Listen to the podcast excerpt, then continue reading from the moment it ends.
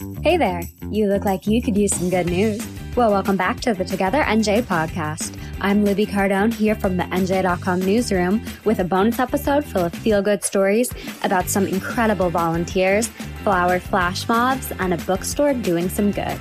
Now let's get to the good stuff.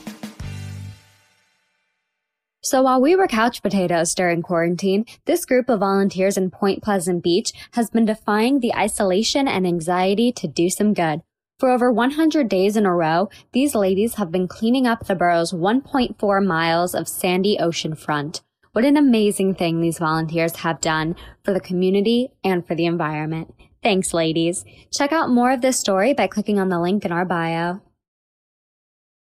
A group of florists from Beach Plum Farm have been creating large flower displays around Cape May to brighten up the day of locals and tourists with some Insta-worthy arrangements. But that's not all. These flower displays are called a flower flash because they pop up unexpectedly throughout the town. It's like a flash mob, but it's prettier and it smells good too. What a fun idea. Read more about the good that continues to happen by heading over to nj.com slash togethernj.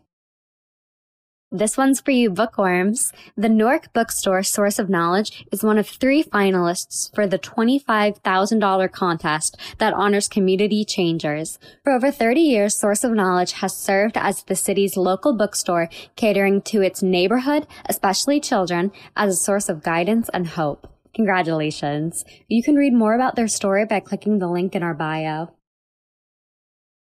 A sea turtle ensnared by a fishing trap line and encircled by sharks was rescued by the Coast Guard off the Cape May coast. The crew managed to distract the sharks and circle around the turtle in order to save it. Thank goodness that turtle is free to swim another day. Thank you so much to everyone that sprang into action.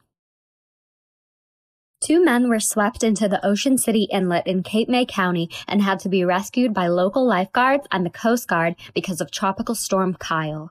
One of the men had entered the water by jetty and was carried away by the rip tide. Another man jumped in to try and rescue him, but also got caught in the current. Thank goodness they were both okay, and the guards who rescued them received a standing ovation from the beachgoers. Stay safe on the beach, folks. Well, my mood has definitely improved. How about you? Be sure to subscribe to this podcast for more stories of how we're keeping it together, New Jersey. Join us next time, and until then, check in on all our great stories at nj.com slash togethernj. And hey, if you're enjoying these feel-good stories, then maybe consider supporting our local journalism during this important time. You can head over to nj.com slash supporter to sign up today.